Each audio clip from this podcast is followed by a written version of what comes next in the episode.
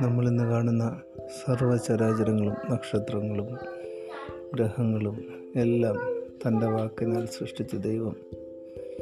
ആ ദൈവം ഒരു മനുഷ്യനായി ഈ ലോകത്തിലേക്ക് വന്നു. മറിയയുടെ വയറ്റിൽ